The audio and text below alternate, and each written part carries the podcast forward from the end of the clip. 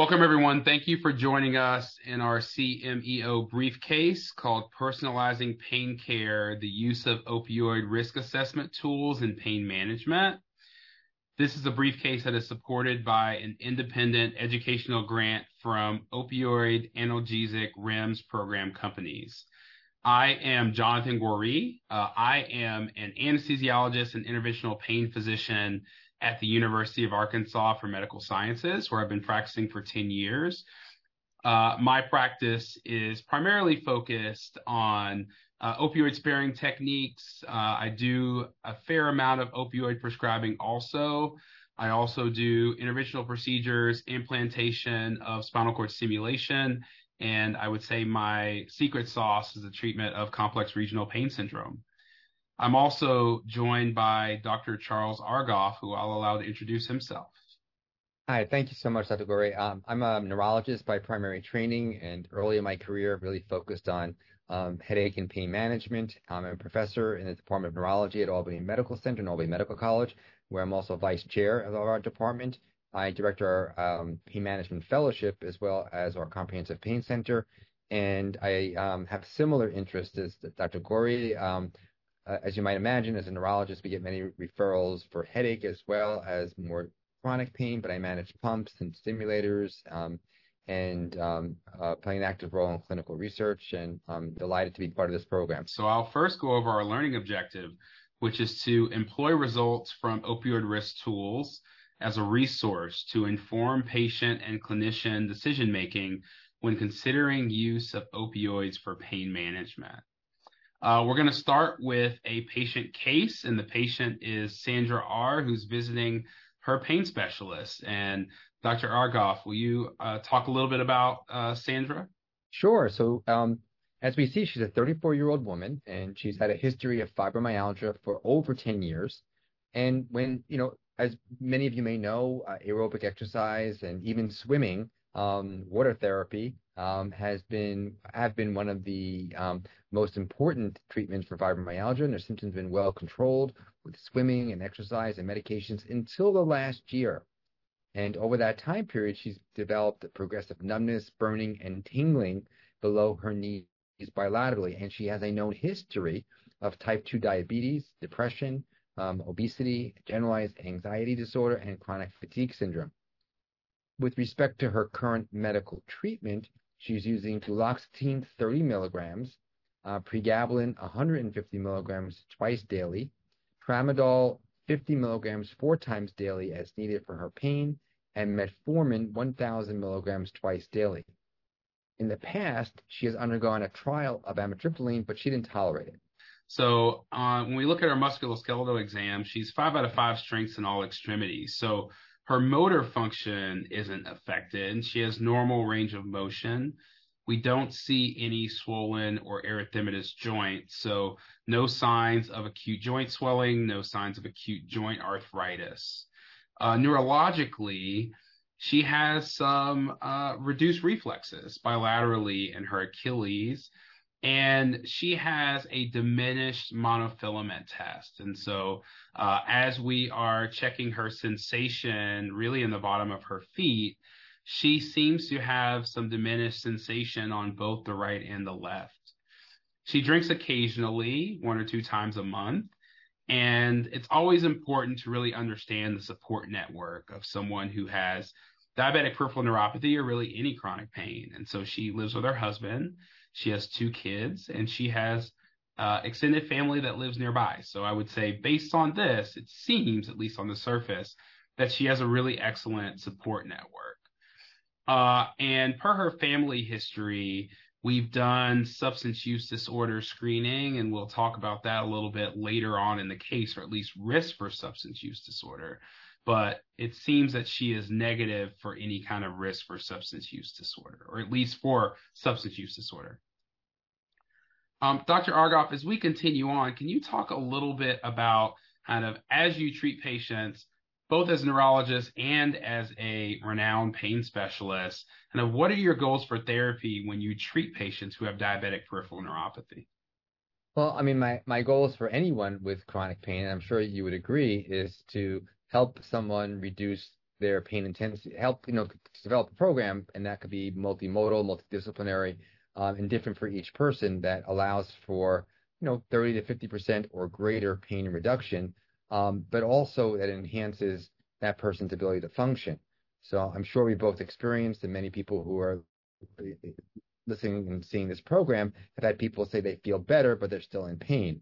Uh, of course, the holy grail is 100% pain uh, reduction, but we try to get uh, pain meaningfully reduced. And for someone with, so the interesting thing about uh, this person is that although she has a history of fibromyalgia, and we're not going to necessarily say that that doesn't exist in her, she's also developed findings that are consistent, as you pointed out, with a peripheral neuropathy. And it's quite possible um, that, you know, logical um, that she has a uh, diabetic peripheral neuropathy because of her history of diabetes. Um, and so we want to kind of start thinking about what can you do for someone with a painful peripheral neuropathy in addition to their fibromyalgia, but painful peripheral neuropathy and diabetes. So in addition to pain reduction and and such, you certainly want to maximize and optimize their diabetic management. So you know, really getting their hemoglobin A1C, that may be partnering with an endocrinologist or whoever's managing their diabetes, so glucose control, glycemic control is maximized. Um, educating people, uh, in this case, this this patient about about what can be done, and really trying to um, um, help that person um, be as, as functional and as uh, pain free as possible um, with acceptable side effect profile. What do you think? Yeah, I I I, I very much agree. I think one of the benefits of being a pain fest specialist is that we really get to focus on quality of life instead of curing disease. And this really, and I know a lot of patients with diabetic peripheral neuropathy and really with any painful disease state, they often come in with a specific goal or, or something that they used to do that they no longer can do, which kind of pushes them over the edge to go see a doctor. And, you know, I'm in Arkansas, and so most of my patients want to go to Walmart. Uh, I'm sure it's a little bit different in, in New York, but we all have. No, no, no. They they want to go to Walmart. We they like want to go to Walmart too. Yeah, so there yeah. you go. It's like people always have something that they and, they, and oftentimes with my older patients, it's like I want to be able to drive to Walmart, go in, not have to use a cart, and not have to depend on my grandchild to get me through the store because she is always rolling her eyes at me while I'm shopping. And so, um, kind of working with patients to see what can we do to get them there. So part of that is the ability to walk and patients with diabetic peripheral neuropathy oftentimes may have trouble walking or keeping their balance due to lack of proprioception. Um, it could be um, allowing them to be able to wear shoes and socks um, without kind of any kind of severe um, allodynia or hyperalgesia. And so I agree. It's really getting patients back to as much of a quality of life as possible. And of course, the challenge with kind of high dose opioids in some of these patients is that unfortunately, um, you can always get someone's pain to zero. Just you sometimes have to sacrifice a lot to get them to zero. And so figuring out what is the middle ground where we're maximizing function, but we're also maximizing pain control. Totally agree. You know, I think it's really interesting that you bring up um, opioids.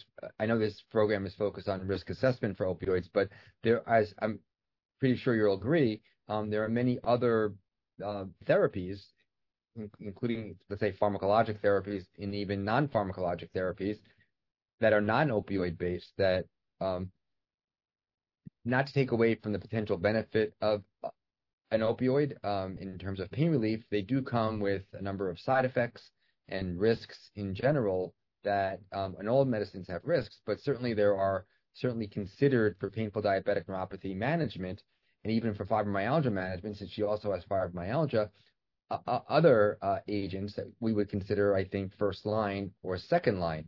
And, and you know, I, I wonder how what your you know your approach is in that setting. I mean, certainly um, it, when someone comes to see me, I'm going to try. We want to control their pain, um, and um, we, we certainly want to take into account our other comorbidities, which in this case is the diagnosis, among other things, of fibromyalgia as well as diabetes. You know, and we made the diagnosis of diabetes already, or has acknowledged that. But you know what we don't we don't um, there's there are many other treatments that we might consider first. Um, and so depending upon where that person has been um, and what they've used, you know, we mentioned that she's used amitriptyline. Um, you know, what other um, antidepressants for analgesic purposes has she used? Has she used uh, duloxetine? Has she used the metabolite of amitriptyline, nortriptyline, which sometimes is better tolerated? Um, has she used any of the anticonvulsants, anti-seizure medicines like pregabalin or gabapentin that are considered first-line agents? Um, but uh, have, has she used any of these? Um, and I, I, I often find that um, um, it, there are many other steps that I might consider taking um, in for somebody before uh, embarking on a trial of opioid therapy for someone like this patient. Yeah, I, I agree 100%. I think you said it very well, and that kind of the first step is is kind of partnering to make sure they have good glycemic control, uh, because you want to stop the progression of the disease, um, and then kind of moving down the par- pharmacotherapy range. I always, um, and I think, you know, the first line agents we have listed here is normally my go-to. The combination of duloxetine with either pregabalin or gabapentin is kind of my first my first line usually, normally uh, choosing pregabalin or gabapentin based on their insurance coverage. Um, kind of moving on to uh, tricyclics, uh, and I normally use nortriptyline because it's better tolerated than amitriptyline, but um, using one of those or using another SNRI. Um, and then I think you're kind of at that decision tree, and that's normally where I have a conversation with patients about um, should we move on to a low dose oral opiate or should we move on to uh, one of the surgical options? Um, and uh, a lot of my practice, uh, fortunately or unfortunately, uh, a lot of the physicians who refer to me have often tried the first line agents or sometimes the second line agents before I see patients. So I'm oftentimes starting with that later conversation. Um, and when I look at the surgical options, um, you know, at, just as you mentioned, I, I do all three of these surgical options. I do you know, intrathecal pumps, dorsal root ganglion stimulation, and spinal cord stimulation. Um, I, I probably do more of the latter two for diabetic peripheral neuropathy than I do intrathecal pumps. Um, I do a fair amount of dorsal root ganglion stimulation in my practice. Um, I was one of the authors in the in the study that brought spinal cord stimulation to market for diabetic peripheral neuropathy. So um, I've I've been doing spinal cord stimulation for diabetic peripheral neuropathy for five or six years now. But I'd also be interested in in kind of what what you do when the first and second line agents normally fail, or when they do. So just just to clarify, were you on the JAMA Neurology paper? Uh, yes, I was. I was one of the authors in the uh, so, so, so, so, am I, and I know so is your colleague Dr. Petersen. Yeah. And and so but let's come back to that for a second. So it, it um um you know I think that that how you I think um for those it, it always amazes me how different our practices are across the country and even within the same state. So for example, we have a really large IV lidocaine infusion program. mhm. Uh, and so we can offer people IV lidocaine infusions on a regular basis, which really help many people. Uh, we can also use, we have in, within the area, uh, ketamine infusion programs. Um, and some, you know, that's kind of an emerging uh, area to explore. Um, I certainly, um, so the high frequency uh, HF10 um, of uh, uh, stimulation program that we both were part of, um, you know, led to the FDA approval of spinal cord stimulation, um, the first FDA approval for for for painful diabetic neuropathy. But what's interesting for us also is that we um, I manage many pumps, and we preferentially prefer a drug like uh, which um, is a non-opioid calcium and voltage gated calcium channel blocker um, that is particularly useful for neuropathic pain. And we've actually um, published a kind of a guide in neuromodulation, um, a guide to going up on the dose, kind of titrating very slowly to allow a person to tolerate the medicine. Um, but what you what you have available in, in for someone with painful diabetic neuropathy, I think very much depends upon the resources that are in your backyard. Um, because managing pumps, managing stimulation um, requires a certain level of expertise and resources that are available. Um, um, the the other, one point about this patient is that she's on a dose of duloxetine that's 30 milligrams. Was that because we didn't discuss it yet, but it could be because she was never titrated to uh, the FDA approved dose of 60 milligrams, or she couldn't tolerate it. And what we find often, and I'm, I would imagine that much of the audience has found this as well, that when people are titrated to an effective dose of a particular drug, they can't also they can't always tolerate it, um, and that's an important consideration when we're considering things. Um, but I think that you know when to make the decision to add. The interesting thing about opioids, one of the interesting things to me, is that when you look at um, if we were to look at some publications about you know which drugs, or if you use the NNT uh, approach, numbers needed to treat, how many people do you need to treat for one person to get 50% relief? Um, oral opioids actually have a lower number, which is important. The lower the number, the more likely you ought to get a person to have 50% relief than pregabalin, gabapentin, and duloxetine. And so, um, one of the so from a pain relief point of view, oral opioids may be helpful for neuropathic pain, and in this case, potentially diabetic neuropathy related pain but they also have a low numbers needed to harm or NNH, meaning that um, they're also likely to have side effects, which um, could be, you know, potentially, um, you know, uh, uh, serious, and we have to keep in mind. And so, when to add an opioid and how to do it, and I, I really like what you said about adding low dose to an already established treatment, so that it may not be first line or second line, but it might really boost the benefit that these other medicines or other treatments might be helping somebody. You know, I was just one last point before I turn it back to you. You know, we've had people benefit from intraspinal lecanemab um, or a spinal cord stimulator or both, and they're still experiencing. I mean, I don't have how many of your patients um, tell you that they've had 100% relief from you know spinal cord stimulation or one treatment, and we really do um, in my experience, need to keep in mind that, like other chronic conditions, like chronic diabetes, chronic, um, uh, uh, uh, uh, you know, many many chronic medical conditions, more than one treatment may be needed to optimize the therapy. So whatever we approach, whatever we talk about today, I, am going to just want to put out there that as as we talk about, you know, risk assessment for people who might be initiated on a trial of oral opioids, um, it's my personal experience and opinion that it works best as part of a multidisciplinary process and not as a monotherapy, as the only treatment. I, I think we're we're in lockstep agreement. Uh, before we kind of move on to the audience response question, I had one more thing I wanted to touch on.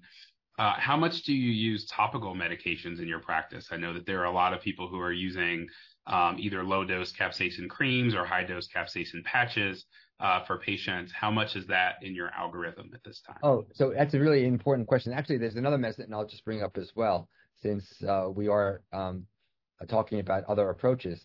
Um, so the eight the the eight percent capsaicin patch um, is indicated is FDA approved for uh, the treatment of painful diabetic neuropathy with with a um, half hour application of the patch. We do them quite often in our practice, um, and again, it's part of other treatments.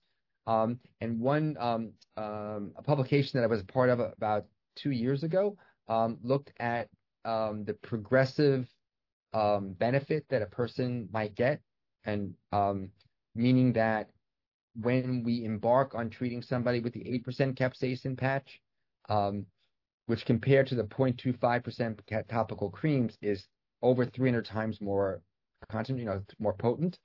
Um, we find that people may not experience benefit until the second or the third time.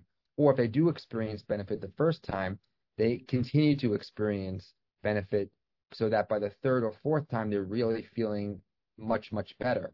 And so it's important with many of our therapies, as I think you probably agree, that some of them re- require more more patience by by all of us, in the patient as well as we as the providers, to take effect. And that's something that's uh, not not unique, but seen with the 8% capsaicin patch. Um, that's a nice treatment option, as you, you mentioned, topical, because there are no systemic side effects, and the skin might feel like a sunburn for a day or two or so after the procedure, but it's otherwise really well tolerated.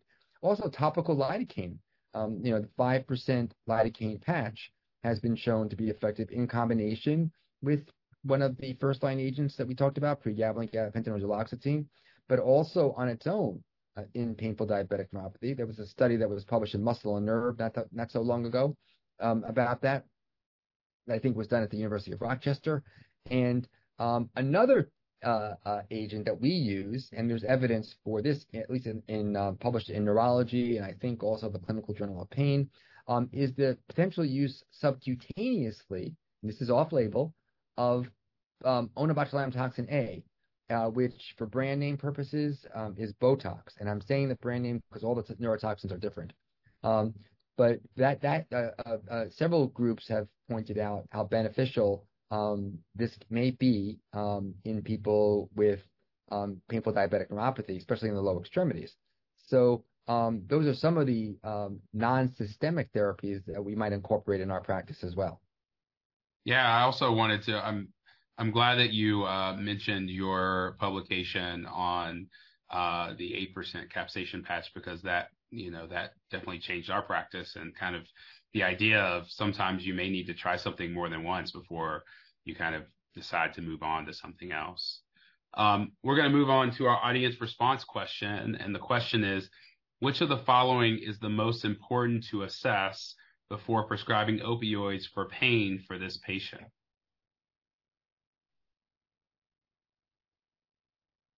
Okay, thank you for participating. We're going to um, move on to kind of talk about risk of opioids. And Dr. Argoff, can you talk a little bit about do you use the opioid risk tool and how do you use it in your practice?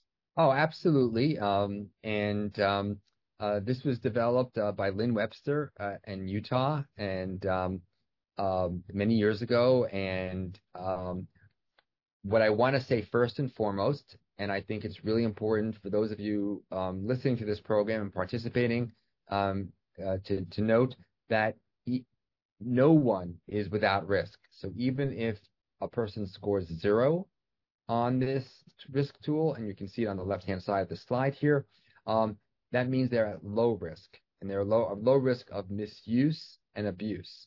Misuse meaning not using the medication as prescribed, abuse meaning that it's used for a non-medical purpose. Um, and so um, the family history of substance abuse, a personal history of substance abuse, um, age between 16 and 45, um, history of pre-adolescent sexual abuse. Interestingly, in females, didn't turn out in the evaluation and development of this tool to add to the risk in men. Um, and psychological disease um, are all the five categories are the five categories. And um, I think what's really helpful about this tool, and first of all, it's it's, it's very straightforward and uh, quote unquote easy to use in a busy clinical practice, and it allows all of us, each of us, who are considering a controlled substance, specifically an opioid therapy for somebody um, with chronic pain, in this case, let's say chronic painful diabetic neuropathy related pain, are, is a person in a position that if they're a low, moderate, or high risk, does my practice and just the generic my practice have the the tools to treat somebody with opioid therapy if they're at high risk? They're at high risk. That means we need to look at you know what resources do we have for um, opioid use disorder treatment, and are we trained to do that ourselves? Do we have colleagues in our community, in our practice, who we can call on to help? Um, if there's someone's at moderate or low risk, do we have, you know, are we going to how we, we need to monitor the, each person on chronic opioid therapy with urine drug screening and other screening, maybe pill counts, um, frequent visits. Um, I mean, we're, you know, we're trying to do what we can to help somebody, but with as little harm as possible. And so I, I would um, urge people when they're using the opioid risk tool to use it not only in general, but to say, do I have the tools in my practice to be able to manage this person? Um, because um, um, you never know how a patient's going to behave, even even if they're low risk. But certainly if they're at high risk, that's something to keep in mind. I I love how you frame that, and I think that is a an ideal use of this tool. You know, I just wanted to drive home the point that risk prediction is not a diagnosis of OUD, but it is risk of developing, as, as, as you very eloquently described. And it also is not a predictive tool. So just because someone is high dose or high risk doesn't necessarily mean that um, they're not a candidate for opioids, but they may be a candidate under the right level of surveillance and with the right level of uh, really treatment, and whether that be uh, the addition of you know someone who can diagnose um, opioid use disorder or with the certain kind of um, certain kind of other um, alternative treatment pathways, whether that be cognitive behavioral therapy, other things that can go along with the prescribing of opioids that some practices may not have. I think that was said very, very well. Thank you. Um, now we're going to go into the treatment plan for Sandra. And, you know, we, we kind of went through all of the ways that both of us treat patients with uh, diabetic peripheral neuropathy and fibromyalgia.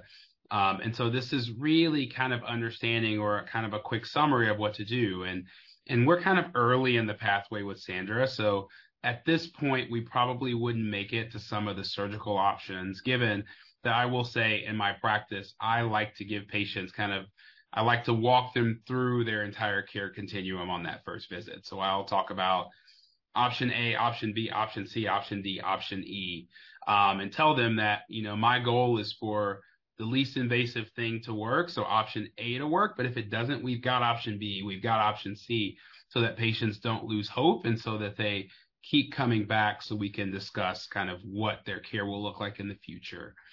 Um, the first thing, as we say, it's it's like what you do in trauma. You stop the bleeding. You don't want the disease to get worse, so you want to make sure that their glucose control is improved. And so we uh, check hemoglobin A1C somewhat regularly in some of our patients who have diabetic peripheral neuropathy, um, especially if they're not being checked kind of by their primary care doctor or by a endocrinologist. I think there's a lot of we talked about all the different medications we could choose from that may be a a better use of uh, better than tramadol for this patient. We talked about you know this patient's on pregabalin, this patient's on um, uh, this patient's on a SNRI, but we may look at some of the other um, anti-neuropathic agents or some of the other antidepressant agents for this patient. Um, anytime you do a dose change, it's ideal to follow up in one to four weeks. I normally think about four weeks, especially for anti-neuropathic medications. You want to give time for those medicines to really start to work. Sometimes you may have to do a dose titration, especially with uh, something like gabapentin, where you may have to start with a lower dose and slowly work up over time to the correct dose. Um, also thinking about uh, cognitive behavioral therapy, pain reprocessing, or any kind of psychotherapy referral. Anything that you'd like to add for Sandra? Uh, sure. I mean, I think that um, uh, uh, we have to, we might want to consider also, um, you know, since we, I'm sure all believe in evidence-based medicine, that, you know, um, if you're going to think about an opioid therapy, one particular opioid therapy has actually received specific FDA approval for the treatment of diabetic neuropathy, and that's tapentadol. Um, and so if you're going to switch tramadol to a longer acting agent, there's longer acting tramadol, but there's also uh, tapentadol, which is interesting because it is both a uh, mu receptor um, agonist, so it binds, it's an opioid, but it's also a norepinephrine reuptake inhibiting drug, which may be helpful for her fibromyalgia in a way I'm just hypothesizing, um, since she has more than one problem. The other point, so that's that's interesting because you know it's specifically the long-acting form of tapentadol has been specifically approved for painful diabetic neuropathy um, or neuropathic pain associated with diabetes. What was also interesting, um, I totally agree with the comment you made uh, about monitoring one to four weeks uh, to assess efficacy. But since you know a program, this program is in large part based upon reducing risks associated with opioid use um, and assessing for risks, when we change an opioid dose or when we prescribe an opioid for the first time, that initial one to four weeks afterwards is also truly important in my experience, and I think in, in general in people's experiences, to monitor for side effects and safety. And so whether or not that's in person, which is always nice, but maybe not practical, or someone in our office is calling up the patient uh, to assess for you know safety, that's a vulnerable time when you change an opioid dose. So I think that's a point I just wanted to get across as well. Yeah, no, thank you. And I and I also want to throw one more in is is that uh, to definitely know the laws of your state because that can also unfortunately determine some of those follow up rules. In Arkansas, you cannot uh, alter the dose of an opioid without an in person visit. That's a titration up or a titration down. And so for us, we have to do, we unfortunately can't do a lot of these conversations about opioids over telemedicine and we uh, do them face to face. But I know that in a lot of states, uh, you can do them over telemedicine. So definitely be knowledgeable about kind of what the rules are that we all have to abide by. Um, and as we're doing that, it's really important to monitor opioid use. And there's many ways that we have, or many tools that we have to monitor opioid use. Uh, hopefully, all of you have um, have the opportunity or have access to the prescription prescription drug monitoring database. Uh, in our hospital system, we have integrated that into Epic, so it pops in when we look into our EMR. But anytime we start, change, or prescribe opioids, uh, it's required by our hospital system that you have to look into the PDMP, and we have built in hard stops into our EMR to ensure that the PDMP is checked and signed off on before uh, opioids are written or changed. And I think that really speaks to how important we think that is, uh, and and I was the director of opioid stewardship for a hospital system that kind of put that into place. But how important that safety check is to make sure that patients aren't doctor shopping, getting other opioids that you don't know about, and maybe combining medications that may be dangerous. Um, we also do urine drug screening in our practice. We do it at random, and we do it based on risk. So part of what determines risk is is the opioid risk tool, also patients' history and kind of your interaction with those patients. And so uh, we do an opioid agreement with all of our patients uh, or a controlled substance agreement uh, that really talks about a lot of these things. Whether it be drug screening that we'll be monitoring them using the prescription drug monitoring database that we will um, also, but as a part of that agreement, we also commit to do what we can to make sure that we try to control our patients' pain safely. And so I, I often think of patients often think of these agreements as punitive, but I think that if they're phrased in a certain way, it really is an agreement between the patient and the physician to make sure that they're working together to make sure that a patient is safe. Uh, sometimes when patients do are at higher risk, especially risk of diversion or I have concerns that patients may be overtaking their medication, then sometimes we will even uh, discuss having patients bring in their pills for pill counts. Anything that you'd like to add, Dr. Argoff, when it comes to monitoring patients? I know. I I I think um, um, urine drug screening is also very important, a very important tool, and I think it's important um, to add to what you said, which I, totally agree with, to to to get a baseline urine drug screen when you initiate opioid therapy, uh, going under the principle of trusting and verifying. Some people may not just tell you that they're using other substances. They may not even know that they're using substances that might interfere with the safety of an opioid. But I think what you said about safety is something that I think is really important to partner with with the patient. That that it's not punitive. That our goal, our responsibility as prescribers, um, is to do what we can do to help as safely as possible. And the measures that we that you just talked about um, um, are measures that are designed to help improve this safety. Um, and um, and I think most people this will resonate with. Of course, people who suffer from the di- disease of addiction may be not so willing to accept that, or may still feel that we're being punitive. But overwhelmingly, I think people really do understand the importance of of monitoring what they're do what we're we're doing together in managing them on opioid therapy. Exactly. And and I think to add to that, we are, you know, I think we've done a lot of talking about, you know, what many refer to as multimodal therapy, but making sure that we're not just singly using opioids and we're m- maximizing all of the potential adjuvants and non-pharmacologic therapies that we can use for patients.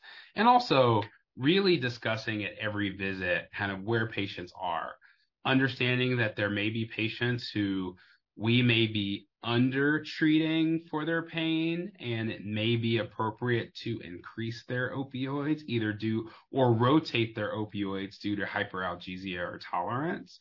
Uh, but also talk to patients about potentially tapering and stopping their opioids if their opioids either aren't working or if the patient is actually having some side effects from opioids, maybe sedation, maybe they're not being as active. Because again, our goal, while our goal is pain control, I think that our overall goal is really an improvement in quality of life. And pain is a big part of quality of life, but so also is function and the ability to interact with the outside world. So sometimes we have to talk to patients about kind of goal setting. And I think I often find that having that goal setting conversation in that first visit really allows you to refocus that patient. You know, if someone says, my goal is to play with my grandkids, then you can really refocus them around, you know, is what we're doing really helping you be able to get on the floor and play, you know, connect four with your grandkids? And if the answer is no, then we may need to change course.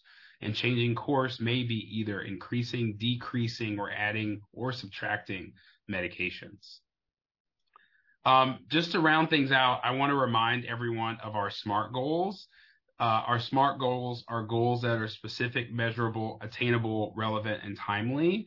And basically, our SMART goals for uh, this briefcase are to reassess for changes in pain and function at every visit with patients who have chronic pain, and to conduct regular opioid risk assessments for patients who are on long-term opioid therapy, as Dr. Argoff said. Our goal is to partner with the patient in order to make sure that we're able to provide effective therapy for the patient, but also, most importantly, safe therapy as physicians to try to make sure we do no harm. Um, I want to make sure or remind you to check out our other briefcases in this series, focus on the use of multimodal pain management, especially uh, one in low resource settings. Um, these activities, as well as other educational resources for clinicians and patients, can be found at the CME Outfitters Opioid and Virtual Education Hubs. And just as a reminder, to receive continuing education credit for completing today's activity, participants must complete the post-test and evaluation online. Um, Dr. Argoff, I want to thank you for joining me on this case and I want to thank you for a robust conversation about the treatment of fibromyalgia and diabetic peripheral neuropathy. Thank you so much as well. It's great. I'd like to thank uh, CME Outfitters for having us, and I hope that all of you have a great rest of your day. Thank you very much for joining us.